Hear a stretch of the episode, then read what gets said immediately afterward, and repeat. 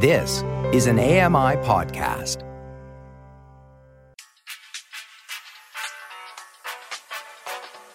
You're listening to the Kitchen Confession Podcast with Chef Mary Mammoliti.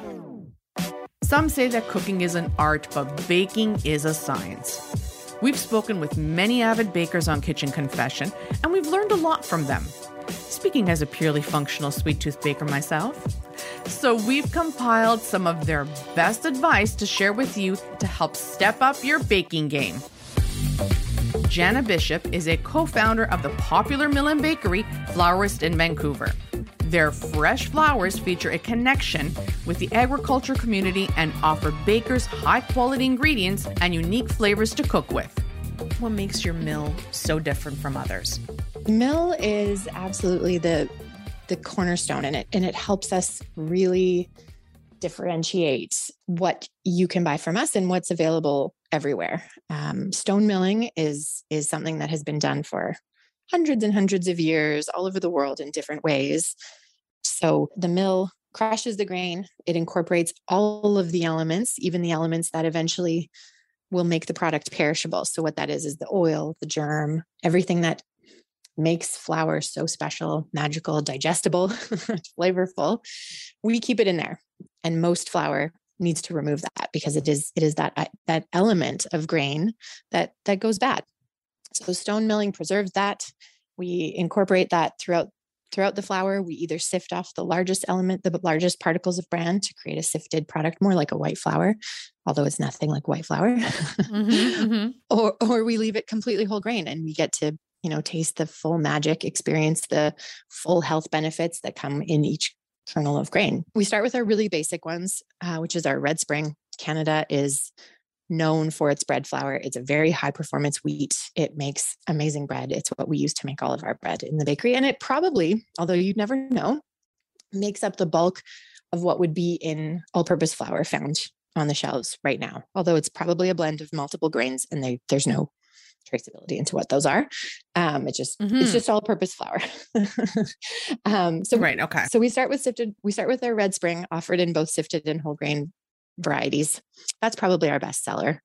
Um, and then we have red fife, and red fife is a very ancient grain um, that kind of fell out of use with the development and the modernization of red spring. But red fife is really different. It's not as high performance for bread baking, but it makes beautiful cookies and cakes and pancakes and muffins and all those things that kind of make up the backbone of anyone baking with kids or doing any sort of just sort of family baking. Yeah, or bakes like myself because I have a sweet tooth. Yeah. Absolutely. Absolutely. Yes. I compare that to an to a typical all purpose. So uh, red spring would be our bread flour or our bread wheat and red fife is more of the the all purpose. It's more forgiving too. You know, if you're making a batch of muffins, the red spring even if you give it one extra mix, one extra turn of the spoon, those muffins are going to be bricks because that gluten is highly reactive and wants to be bread. Whereas red fife is more forgiving. So you can just let that go a bit. And then um, also offered and sifted in whole grain. And then we get into more of the, the specialty wheats. So we've got spelt, einkorn, rye. We have um, a new grain to us, which is Marquis, which is a was a very popular milling and bread baking wheat in the early 1900s. It won awards. It was developed um, at a university in Saskatchewan. Um, and then again, it kind of fell out of favor as more modern wheats were developed, but we're really loving Marquis for bread baking as a as an alternative to Red Spring. Um, and then we have our durum, uh, which we mill into as close as we can get to a double O uh, for pasta making. Um, yeah, I think that captures the full flour assortment. And then, you know, einkorn might not be familiar to many. It's a the oldest variety of wheat that they can really track back all the way hundreds and hundreds of years. The very, I think it's the very first wheat that was ever cultivated. And it's an incredibly soft wheat. It doesn't, it's not easy to make bread with at all. We don't offer it in a sifted variety because the bran just mills down into this beautiful powder. Um, you don't need to you don't need to sift it at all the whole grain version is perfect it's incredibly nutty we use it at the bakery in cookies um, and a beautiful Gâteau Basque, our cookie tart. It just the flavors are just amazing. Um, we have we have made bread with it, and when einkorn is fermented, it has almost like a takes on almost like a mushroomy quality. It's very savory, very good with charcuterie Really? or cheese. Yeah, it's fascinating, very surprising um, when you ferment uh, the einkorn bread.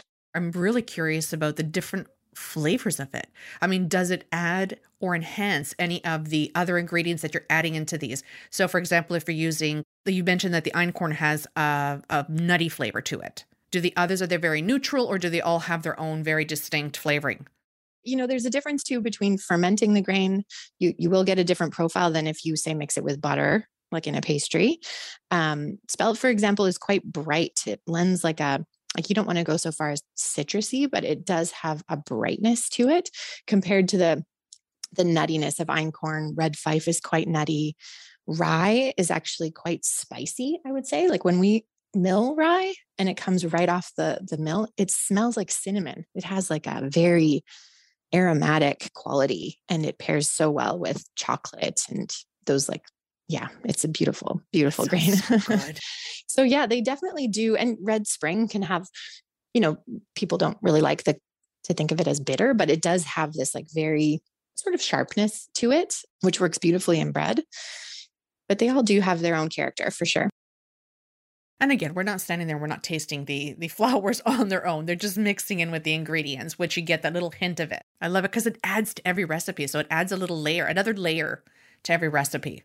Yeah, definitely. I mean, it, your baking takes on a whole other element, um, especially when you compare it to to you know commercially produced flours, you, where you just you know you can't really identify any flavor in that flour. It's very much just a medium for flavor. Steve Hodge is a renowned pastry chef and master chocolatier, owner of Temper Chocolate and Pastry in Vancouver, and the co host of Project Bakeover on Food Network. I learned from a baker in England at a restaurant called the Wolseley. He was a master baker. I got to work with him for about four months. I was on the baking section. Then he went off to um, work for the Roux brothers. And then they brought in another baker, and I got to learn off of him. But there's something I just love about um, laminating dough, and it can change every single day. One day it can be perfect, the next day it could go to bleep, bleep, bleep. But Mm-hmm. um, it's understanding uh, temperature control when you're when you're working with croissants. You know, is how cold your butter to your dough, uh, the resting times, and um, you know, working on that. Our, our croissant at Temper when we first opened, before we opened it, I was in a test kitchen testing what I was going to bring to the menu, and um, I think we did. I think it was 28 doughs I had tested before I nailed the croissant, and it was amazing even down to because I love the science side of food and understanding why things work. Like even down to if this dough is proofed two minutes longer than it should, why is the bot why is the butter leaking out? And then we'd look at that and we'd be like, okay, well, what's our percentage of butter in the dough? And if we can bring it down a percent or half of a percent, will that affect it? And and we still today work our our, our croissant evolves every day in the sense that you know if it's because it rains in Vancouver all the time, uh, understanding okay, how do we adjust the proofers? You know, funny thing talking about menus and um, you know how do you how do you decide what you're going to put on your menu? How you're going to change it? The pandemic obviously affected everyone worldwide in the businesses. In one sense, the pandemic was a great thing that it made you change the strategy on how you run your business. And for us, what it did, and it was an eye opener, was we had a customer because we lost all of our seating inside. We were a grab and go place. We became an essential place. And we had a customer come in and said, Oh, do you sell frozen croissants? I, I, would, I would like to bake croissants at home because I'm not leaving my house. And we're like, Well, no, we don't. And we never even thought about that. Um, but we're like, Okay, here's some croissants. And we're like, Well, how do you do it? And of course, I'm there. I'm like, just 30 minute speech on how to proof and blah, blah, blah, blah, blah. Anyways, they took them home and they did them. And they came in about a week later and they showed a picture of them. And I was like, wow, those look better than our croissants we make in our shop.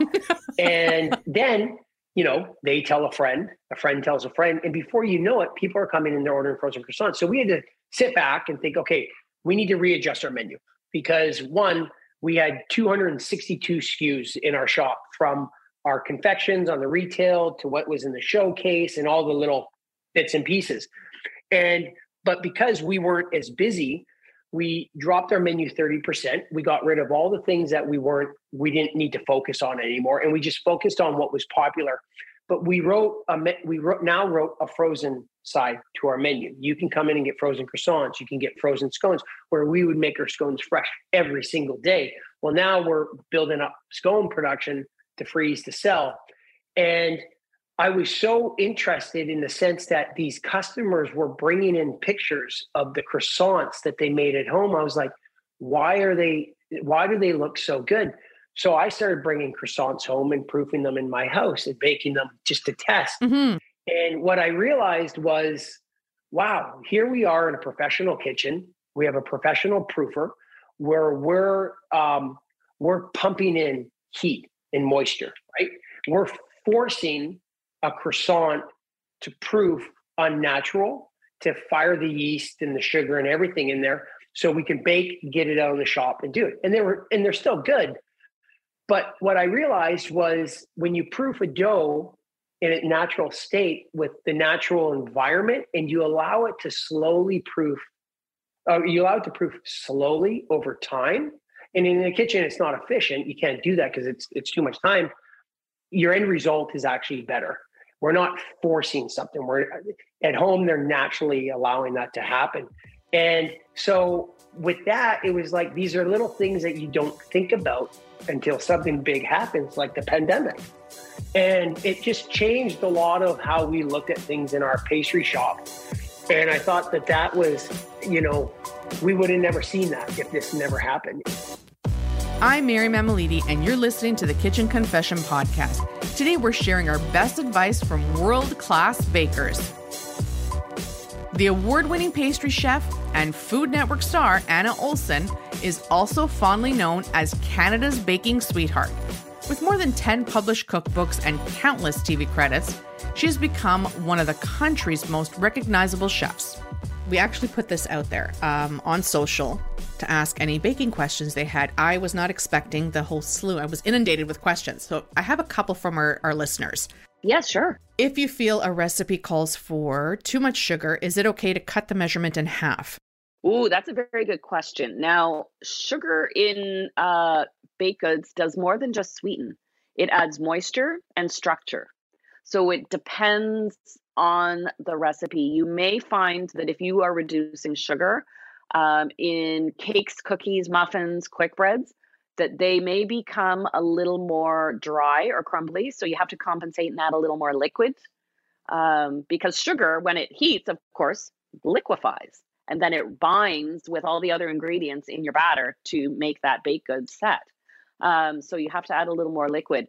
If it's anything with whipped egg whites, um, a sponge cake, a meringue, you can't reduce the sugar. You will change the structure of the meringue. The sugar adds stability to the egg whites. So that's a no. But if it is, if you're looking to reduce sugar, um, just to simply reduce sugar, or if um, you're counting on the glycemic index, to replace with coconut palm sugar uh, is an excellent addition because it is not quite as sweet tasting. You use it in a one to one ratio replacement for granulated sugar, uh, and it registers half on the glycemic index as granulated sugar.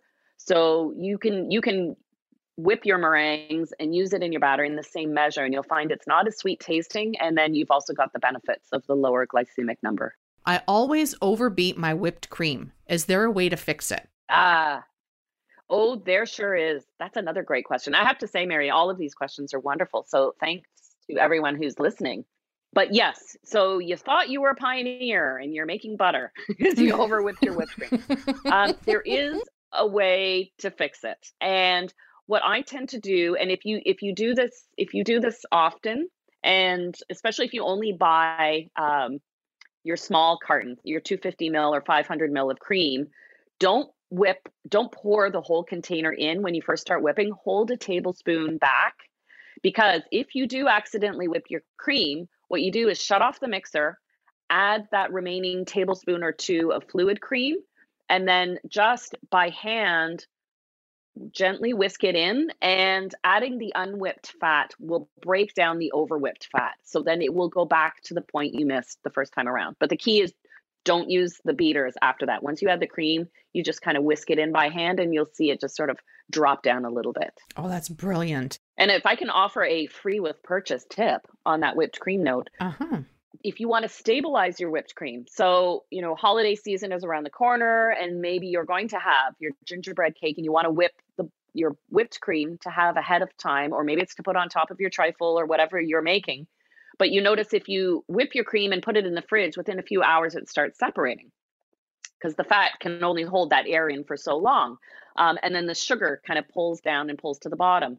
You can re-whip it at that point, but if you add one tablespoon of instant skim milk powder uh, to every one cup of fluid cream you whip, you can add it at any point in the whipping process. You have to use the instant because it dissolves into the cream.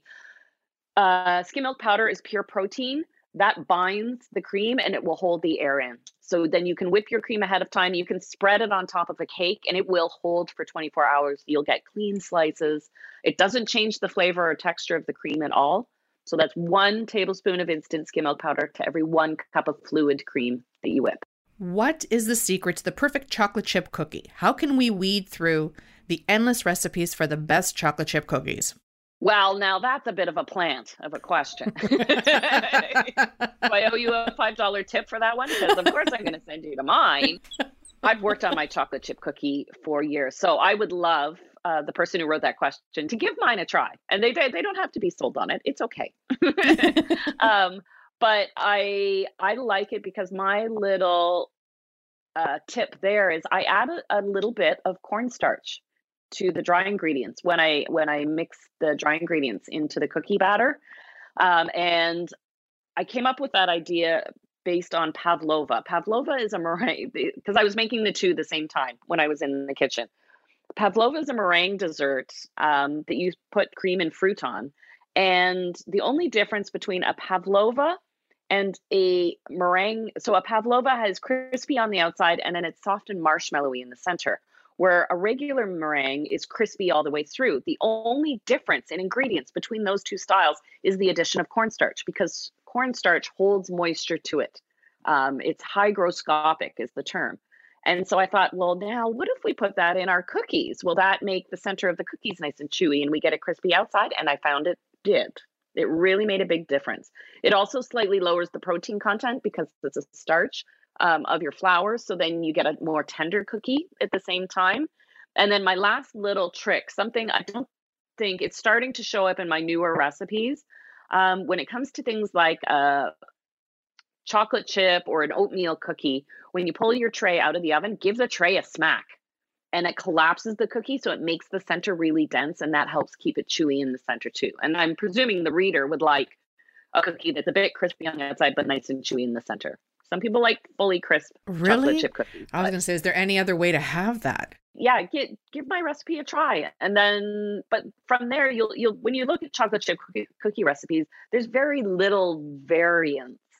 Um, it's really nuances, temperature of the baking, chill the dough or not chill the dough, um, that really set it apart. So I would, yeah, I would say mine has the cornstarch and the the tray smacking is as real perks. And I do like to, I do find your cookies are better if you scoop them and chill them. Um, which normally, like there are only two of us. So if I'm just making a batch of cookies, I'll make a full batch. I'll scoop them all, and then I, I just bake off half a dozen, and then the rest I just chill or freeze. You chill them first, and then you can just pack them in a container and pull them out when you need them. And they are better once they've had a chance to chill.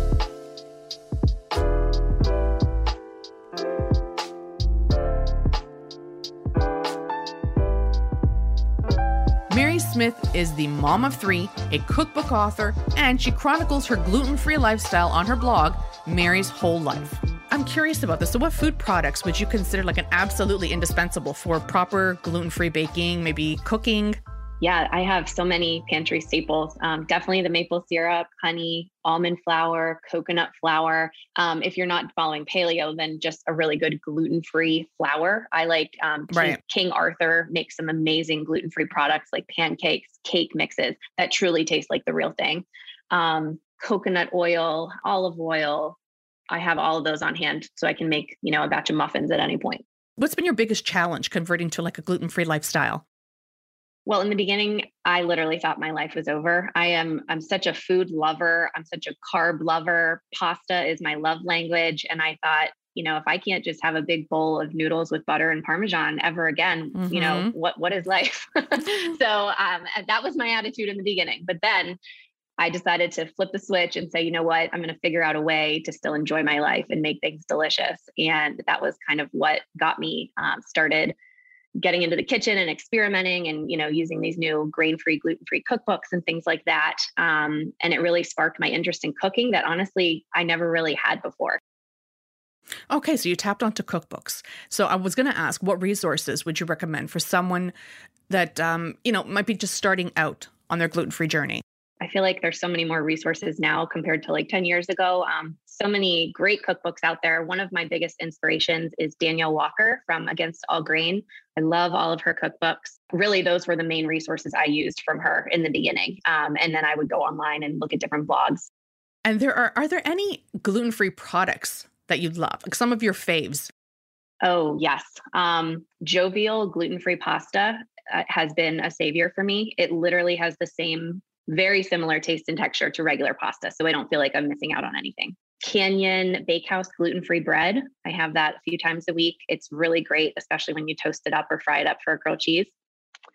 Um, Siete, love all of their products, and I love the story behind their family. Um, the mom had an autoimmune disease, so they started this company and made all these products like gluten free tortillas, grain free chips, and all that, um, so that she could still enjoy things but manage her disease at the same time.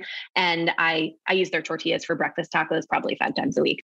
And when we're talking about celiac disease, it, it's it's serious. You don't want any cross contamination. So especially in your kitchen. So how do you ensure that there's no cross contamination in your kitchen? And does your family they do they follow the same diet as you do? So my husband and my kids do not eat 100% gluten free. Um, you know, they eat most of the meals that I cook here, and we do everything in our power to make sure that we are not cross contaminating me. You know, I make my sandwiches in a separate area of the counter. I toast my bread in the oven under the broiler versus using the toaster that they use. Um, and you know, some people with celiac choose to convert their households to 100% gluten free. We haven't quite done that yet. Um, you know, I I don't share the same cookware. I have a separate pan for their grilled cheeses versus what we use for everything else. So I would say we're probably 80% um, gluten free here. But then in terms of like their school lunches and stuff, they take regular sandwiches and all that. So um, we do our best, and so far it, it's gone okay how easily do children adapt to a gluten-free lifestyle and, and, are there any tips that you would recommend for this sort of transition First of all, I will say that my heart goes out to anybody who is dealing with this just because obviously when you're a kid, you know, you have the birthday parties, you have school stuff, you have different events and things throughout your life where food is a big part of it and I I'm just thankful that I didn't really have to start dealing with this until I was later in life, you know, and kind of in charge of my day-to-day schedules and meals. I, I, it must be so difficult um, to deal with that when you have a child because some things, you know, you're not always there to control those situations. So I think, um, you know, some of my best recommendations are the good thing is there's so many products out there now that are great dupes for you know pizza and pasta and you know it might take a little extra effort to pack you know a frozen pizza to bring to your friend's birthday party or things like that but just really making sure that your friends and family and community are aware and take it seriously and you know i think once they have that explanation and, and realize that it's something they really really need to be paying attention to that most people will be on board with it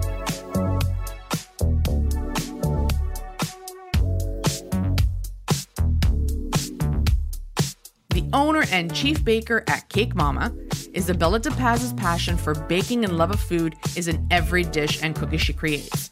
She's all about creating delicious vegan baked goods and savory dishes.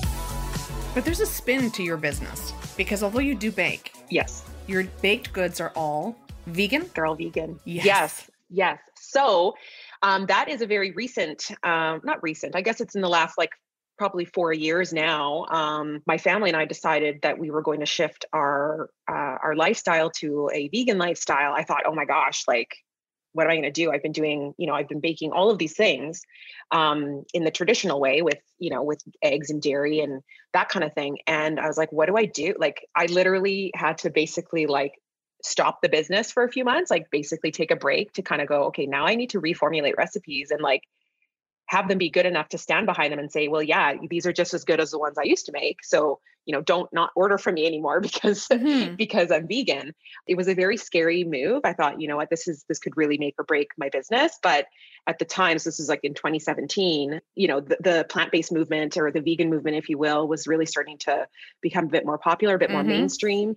Um, and so the accessibility was a challenge. So I was like discovering that there was like this niche of people that were like, oh my God, like, yeah, we want cakes for special occasions. We want cookies and all these kinds of things, but there's no one that makes them. And then I was like, okay, well, this is kind of where I fit in. So the vegan thing actually kind of worked out in two ways because now I just sort of separated myself from people who don't do what I do, but still do what I do, if that makes sense. And it wasn't going anywhere. Like becoming vegan, it wasn't going no. away. It wasn't like it was a fad. It was going, it, this was becoming part of life. And more and more people were discovering it. So you were onto something very, very early in the game. Exactly, exactly. And I mean, this is, I mean, that's all I do now. So I've been doing it for four years and it's still busy and it's still, you know, and it's, and what's so fascinating about that is that a lot of people who order from me actually aren't even vegan themselves. They just go, you know what, we really love your work. Um, you know, we've heard about your work, we've, tr- or, or, we've tried it, you know, from uh, somebody else's party or what have you and now we want to order it. So it's kind of it's a kind of neat experience because you know it may seem like i'm super niched which you know when you look at it i am. Um you know when people look at the work like if you go on my website or if you go on my instagram you'll please right? go like into go, her website and instagram. You will drool. Thank you so much. So you'll see it and you'll kind of go well, what's the difference? You don't really see the difference. It's not like it's it's still a beautifully decorated cake or a beautifully decorated cookie. It's just that the ingredients are different, right? Mm-hmm. And the flavors are all there. The flavors are all there. And on top of that, too, like I have always tried to market myself or make it known that like I am by no means health food. I'm not a health food. Mm-hmm. the Cake Mamas products are not a health food. They are just as indulgent as, you know, the ice cream cake you would buy at a store or a cake you would buy at the store or, you know, it's just as, and that's intended to be that way, right? When we celebrate things, uh, we, we get a little bit you know fancier with our food we Absolutely. get you know a little bit more indulgent and so that's no different whereas i kind of feel like people fear that when it's vegan they're going oh no so that means it's like refined sugar free or like you know it's gluten free or there's like there's a lot of gluten in my food um so it, it's it's you know you take a slice of it and it's satisfying it satisfies that sweet tooth it it it is no different other than you know the absence of eggs and the absence of butter Okay, so now now that we're on this absence of eggs and absence of butter, because I have to I have to ask you this. You made mm-hmm. a vegan pavlova. I did. How? What did you use to create like that crispy, delicious crust with no egg or no egg whites? I pretty fascinating, right? Yeah. So so the egg substitute that is kind of like the holy grail of vegan baking is product called aquafaba, which is actually the liquid that you find in a can of chickpeas. So that liquid, because it's been sitting sitting with um, the chickpeas, it draws out the proteins that are very similar to like the structure of an egg, like the egg proteins uh, in egg whites, I should say. So if you whip that up, it becomes a beautiful meringue, a very beautiful meringue. So, I mean, that's the basis of my royal icing. When I make royal icing, instead of using a meringue powder or using egg whites, I'll use that. If you're going to do an angel food cake that needs like a lot of that air, you would be using the aquafaba. So then for the pavlova, for example, you would be using that, but you do have to add a few stabilizers to it so that it doesn't it doesn't necessarily deflate and that's the beauty of it because you know how if you whip eggs for a certain you know egg whites for a certain period of time if you over mix it you can actually break the structure and it just becomes a mm-hmm. soggy mess um, with aquafaba it doesn't do that however it stays light and airy and doesn't have that structure that like heavy structure, a thick structure, I should say, that egg whites do. So it gets very light and airy. So you add a little bit of cream of tartar for stabilization. And if you want to get real fancy, you can also go get into the gums. Like you can add a little bit of xanthan gum or guar gum, and that kind of gives it the elasticity that um, that egg whites have that aquafaba does not.